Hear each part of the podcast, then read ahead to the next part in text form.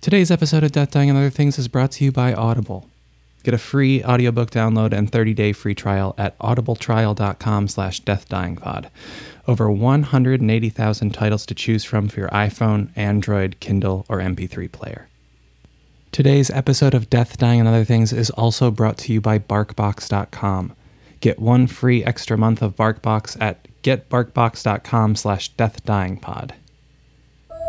You're listening to the Modern Horrors Podcast Network. Just a quick shout out to Daniel Smith and Dia Darko for supporting the show on Patreon. It means a lot. If you'd like to support the show, you can go to patreon.com slash death, dying, and other things. Any little bit helps. Now, on to the show. Arguments in the apartment next door. Kids talking shit in the playground when they thought you weren't around. The whispers in the corner of the basement that doesn't have a light. I can't count the number of times in my life I've heard something that I was not supposed to hear. It can sting, like when you hear people you thought were your friends talking about how much they dislike you.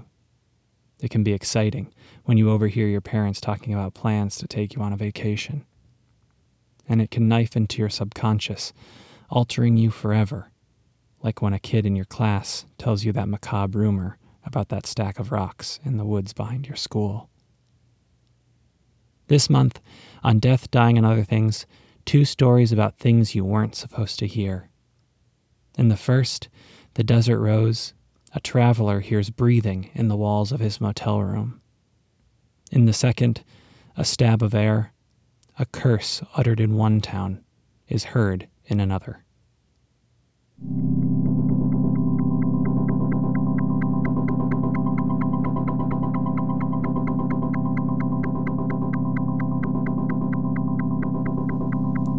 And dying, the thresholds between this world and the next, the boundary between light and dark, the barrier between worlds, and that's where we're going.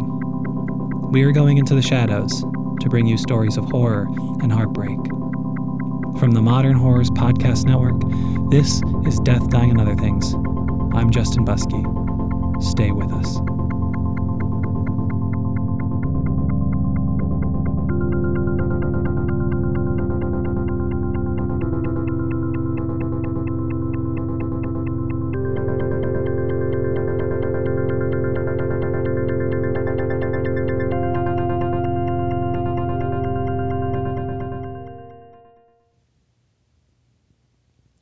Much younger than I am now, I spent a lot of time on the road.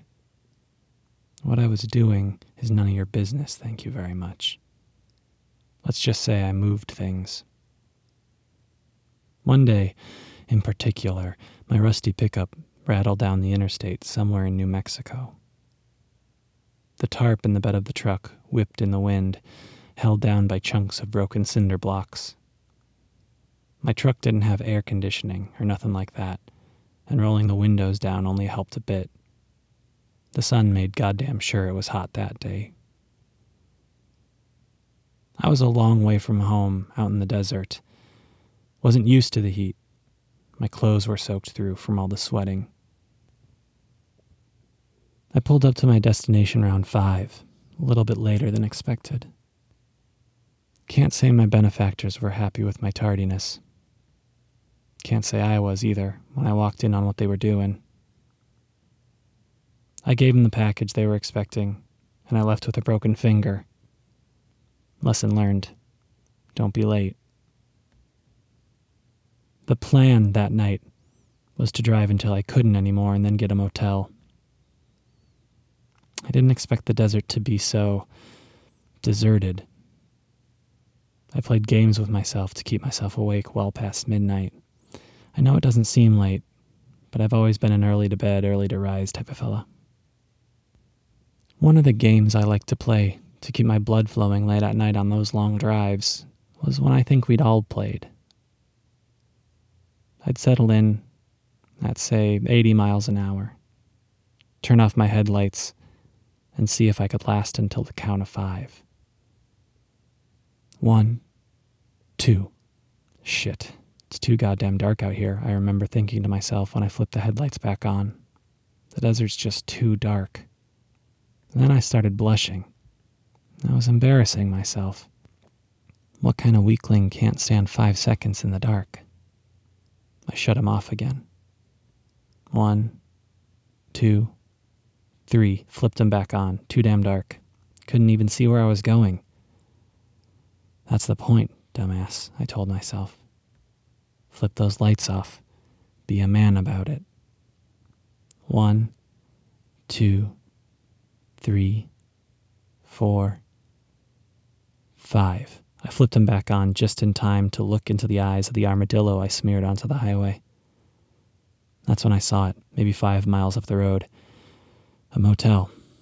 Just what I needed. I pulled into the motel a couple of minutes later. It called itself the Desert Rose. The sign was a great big neon rose. There were ten rooms, but only one automobile was in the parking lot, and I suspected that belonged to the gentleman behind the counter, who was watching an infomercial on a little 10 inch television. They really committed to the Rose name. Planters lined both of the walls of the alcove the counter was at, filled with red roses.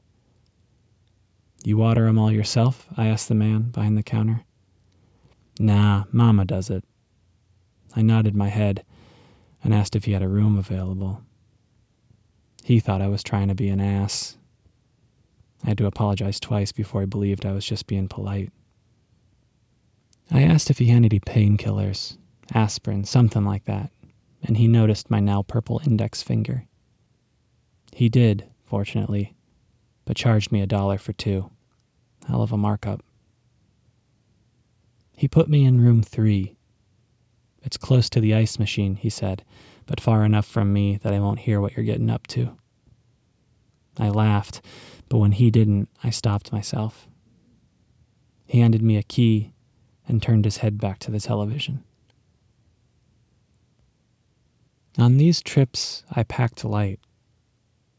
I only had one change of clothes, but I wanted to get into them as soon as I could. Sweating all day and all night had not been kind. I took the aspirin and hopped in the shower, and I let myself air dry, trying to keep myself cool. I could hear the wind picking up outside. The aspirin didn't really help my finger. It was swollen, about twice the size it should have been. So I nicked it with my pocket knife to relieve some of the pressure and tied a pen to it to keep it straight. I'd have to get to the doctor when I got home. The wind really was picking up out there, and I wanted to ice my finger before I laid down to get some shut eye. I parted the curtains, and sure enough, the wind was howling, blowing dust every which way. But that's not what caught my eye. The man at the front desk. He was out from behind the counter, standing against the wall that was covered in roses and staring. Staring at my room, and now that the blinds were open, staring at me. I jumped back, startled. I was just startled, is all I parted the curtains again, and sure enough, he was still staring. I waved, thinking to be a smartass. He didn't wave back. He didn't even move. I decided against going to get ice for my finger. When I turned around, I could have swore I saw one of the pictures on the wall move. I walked over to it, eyed it up and down. Must have just been my imagination, or a trick of the light. Laying down in that lumpy motel bed, I closed my eyes. The wind roared outside. I could hear dust, leaves, twigs hitting the window, hitting the door. I couldn't sleep with that kind of racket. I laid in bed, dreading the drive the next day, hoping the wind would calm down so I could get at least a few hours' sleep. When it finally did, I wished it hadn't. The wind was covering up a sound far, far worse. I thought I saw that picture move again, and then I could have swore I heard it breathing. A slow, steady breath. Pictures don't breathe, I told myself, and they don't move. Relax, get some sleep. But that picture just kept on breathing heavy, slow, steady breathing. I tried to ignore it. I blamed it on my finger. The pain's just putting sounds in your head. Just close your eyes and get some sleep. You'll feel better in the morning. I took one last look at that picture out of the corner of my eye, and sure enough, it moved again. I was sure of it. I got up from the bed and walked over to it. It was one of them pictures of the landscapes that you find on motels along otherwise empty stretches of desert highway. I reached up to grab it, to look behind it, see if there was a mouse or something making it move. And when I did, the breathing stopped. Just stopped. I reached up, meaning to take the picture down and investigate further, but before I could, I heard another sound. It came from the wall in the back of the room, back in the rear of the building, facing the desert. I couldn't decide what it was at first. A soft shh, shh, shh. I walked on over, walked to the back of the room so I could hear it more clearly, but I still couldn't decide what it was. Ch, ch, ch. I put my ear to the wall, anything to make it out more clearly. Ch, ch, ch. I couldn't tell. It was too indistinct, muffled by the walls. A coyote howled in the distance. I walked back over to the window and parted the curtains. The parking lot was a mess. Dust and tumbleweeds and debris from the windstorm. The road was going to be hell in the morning. The light was off at the front desk. The manager must have went to sleep, I figured. But as soon as that thought crossed my mind, I saw him crossing the parking lot, coming from back behind the building, with a shovel over his shoulder. I turned and saw that damn picture move again. I marched over to the thing and ripped it off the wall. Behind it was a hole in the wall slightly smaller than the picture.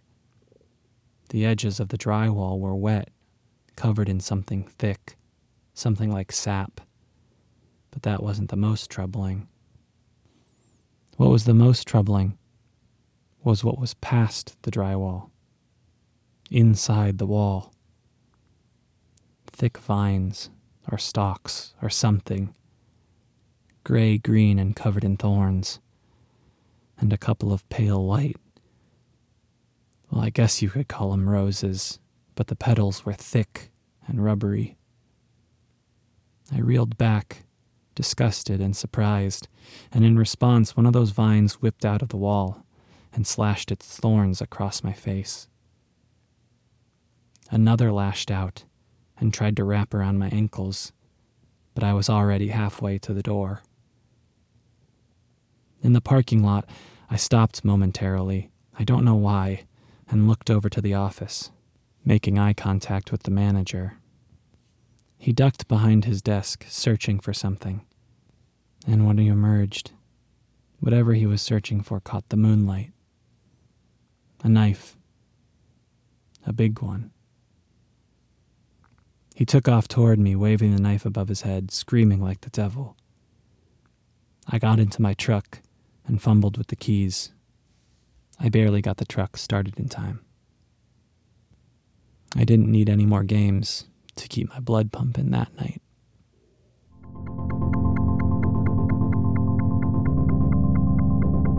If you're a fan of this podcast and looking for a way to support the show, you really can't go wrong by logging onto Apple Podcasts and rating, reviewing, and subscribing.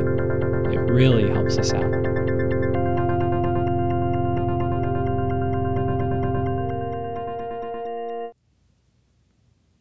May you disintegrate. May you disappear from the inside. Those words left the mouth of the dying man like a feather.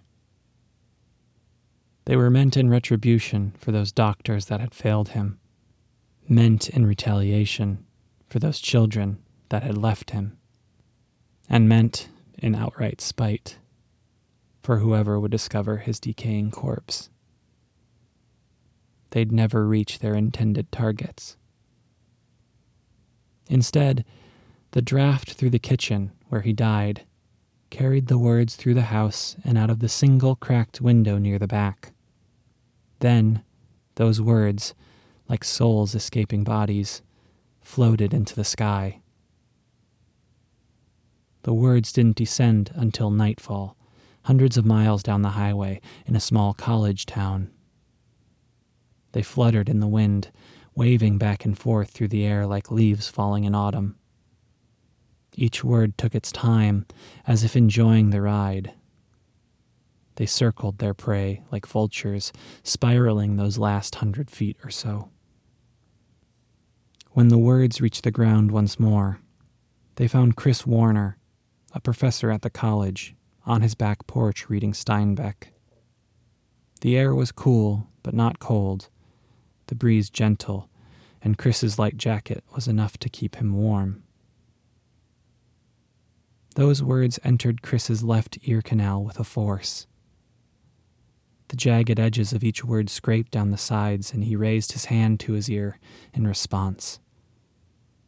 He thought an insect had crawled inside, large and covered in spines, but then the words found his eardrum, and each one rang out, hitting his brain like a hammer. May you disintegrate, may you disappear from the inside. Those words were the last thing Chris Warner ever heard out of his left ear. He threw down his book and hurried inside, pressing his hand against his bleeding ear. He whipped past his wife Paula on the couch. She asked, Is everything all right? But he didn't hear her words, instead, preoccupied with those words still bouncing around in his mind. Chris barged into their daughter's bathroom and slammed the door behind him, hurrying to the mirror. He took his hand away from his ear. It was covered in blood, and blood had seeped through his fingers and dripped halfway down his arm. The left side of his face was likewise smeared. Chris turned the hot water on, rinsing the blood from his hand and arm, and then splashing it onto his face. The blood kept coming. Paula knocked on the bathroom door, and when she heard Chris struggling instead of answering, she found the door unlocked. Oh my God, she said, hurrying to Chris's side. What happened? He found himself unable to answer, instead, distracted by the liquid pouring from his ear. Paula grabbed several rags from under the sink, using them to sop up some of the blood. Each one was saturated with red within a few seconds, and she piled them up on the bathroom counter. Chris rummaged around in the drawers. As he did, dark blood rolled across his cheek and down to the tip of his nose, where it started dripping into those same drawers covering combs and sticks of deodorant and toothbrushes. Down the hall, Laura, their daughter, roused from the commotion, opened her bedroom door, and saw the light from the bathroom spilling into the hall. Chris found what he was looking for a cotton swab, which he plunged into his ear with the hope that he could find the creature causing his injuries. Instead, he was met with searing pain, blacked out, and toppled to the ground. Laura, just then looking into the bathroom to see what was going on, screamed. Chris woke up in the hospital. Paula and Laura had dragged Chris out of the bathroom, through the house, into the garage, and gotten him into the car. The doctors had stopped the bleeding, and Chris had a large pack of gauze taped to his head. Paula noticed him come to and smiled. Laura was sprawled out on a chair nearby, fast asleep. Paula walked over to the side of Chris's hospital bed and filled him in. They don't know what caused it, she said. The inside of your ear looks like it went through a cheese grater. Your eardrum is just exploded. It's like something sharp got plunged into there repeatedly. Jesus, Chris said. Your eardrum is gone. Done. You won't have hearing out of your left ear anymore, Paula continued. That sucks, Chris said. Did they find anything in there? Have any idea what caused it? I thought maybe like a bug crawled in. No, they didn't find anything. Listen, the doctor said that this injury doesn't just happen. Did you. Paula paused, trying to choose her words carefully. Did you put something in your ear? Are you asking me if I did this to myself? Chris asked. I just. The doctor asked if you had ever hurt yourself before, and I told him, not as long as I have known you, but. Paula trailed off. But what? But I haven't known you your whole life, she said.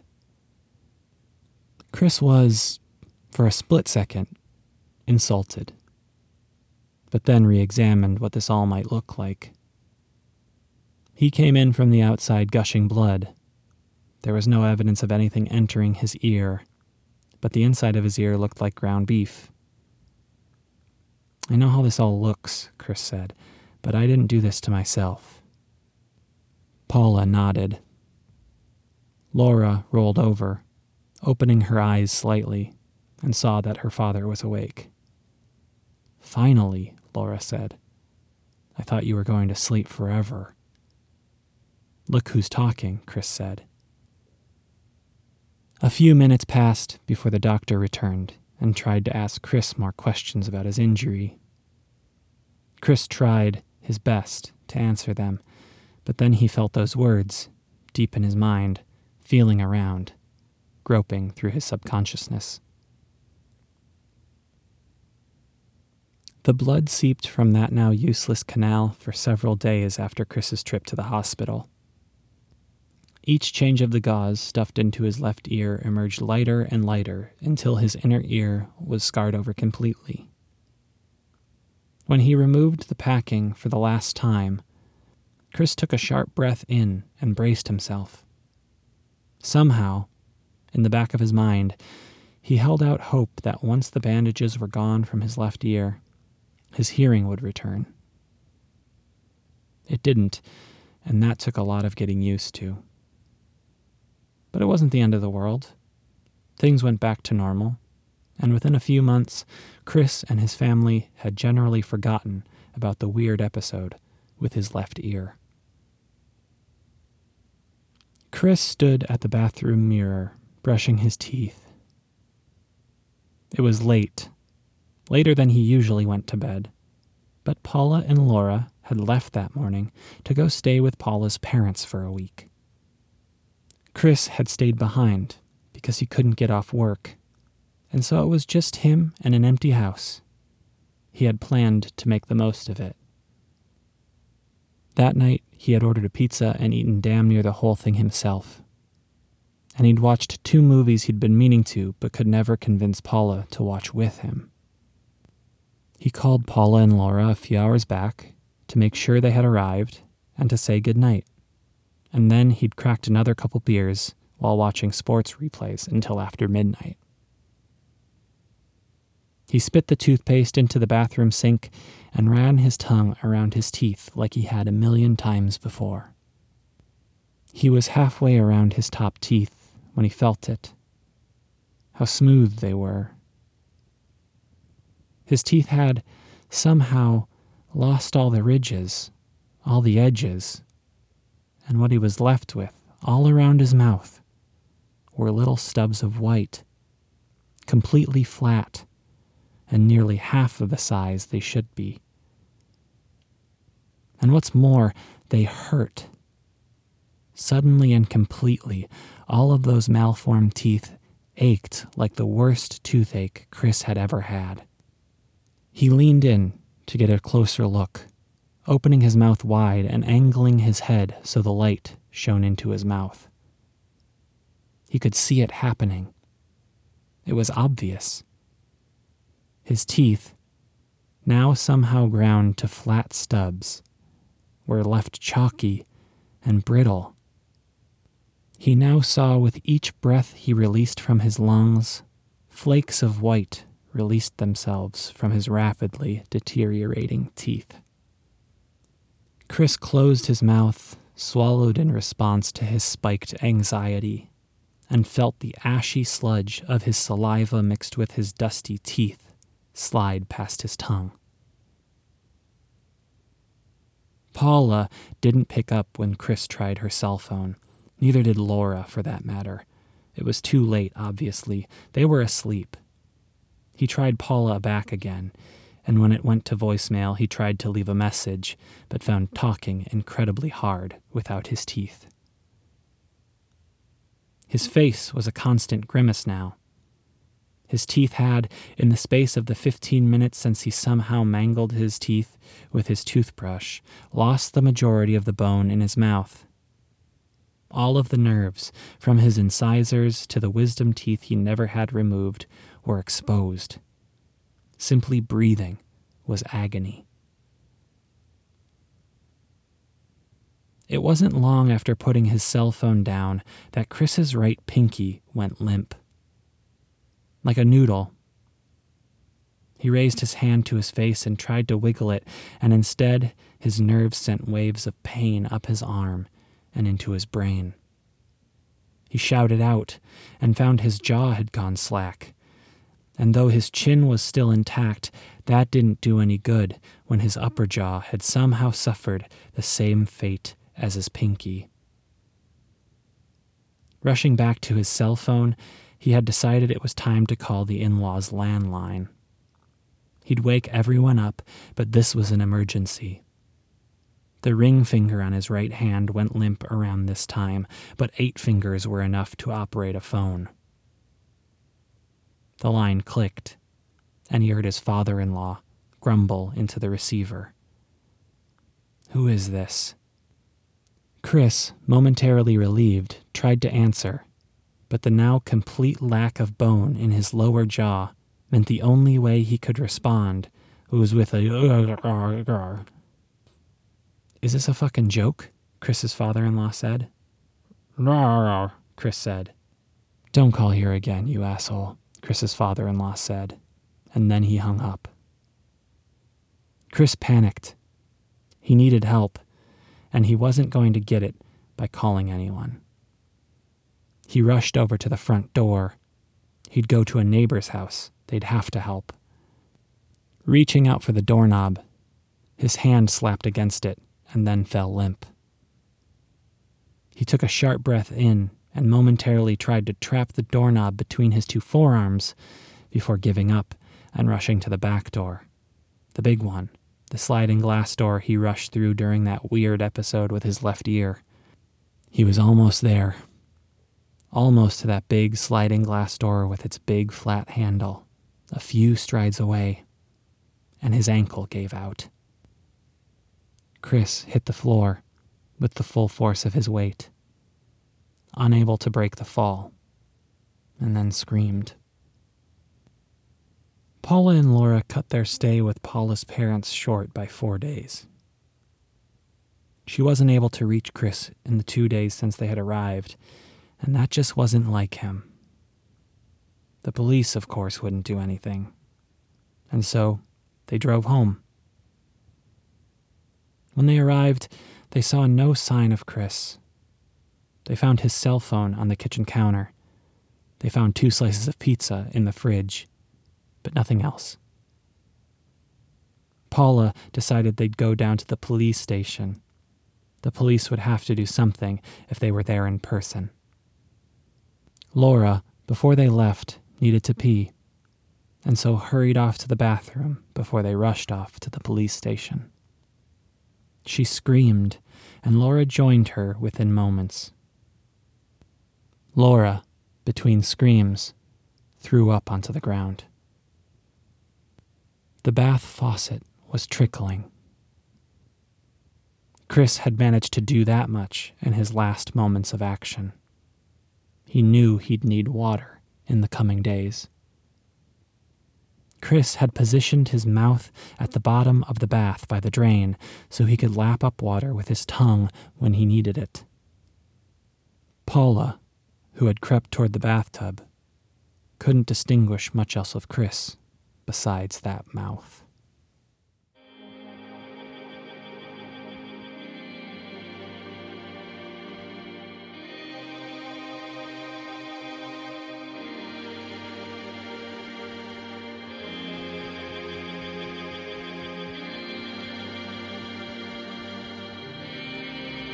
This episode of Death, Dying, and Other Things was produced and edited by me, Justin Buskey.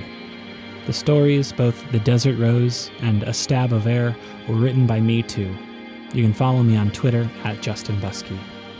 Intro and outro music is by the prolific Eric Warnke. Check him out on SoundCloud. Special thanks to Whispers and Bones. Death, Dying, and Other Things is a member of the Modern Horrors Podcast Network. Check out all of the other shows, they're great. New episodes the first Thursday of every month. This has been Death, Dying, and Other Things, and I've been your host, Justin Buskey. Stay out of the shadows.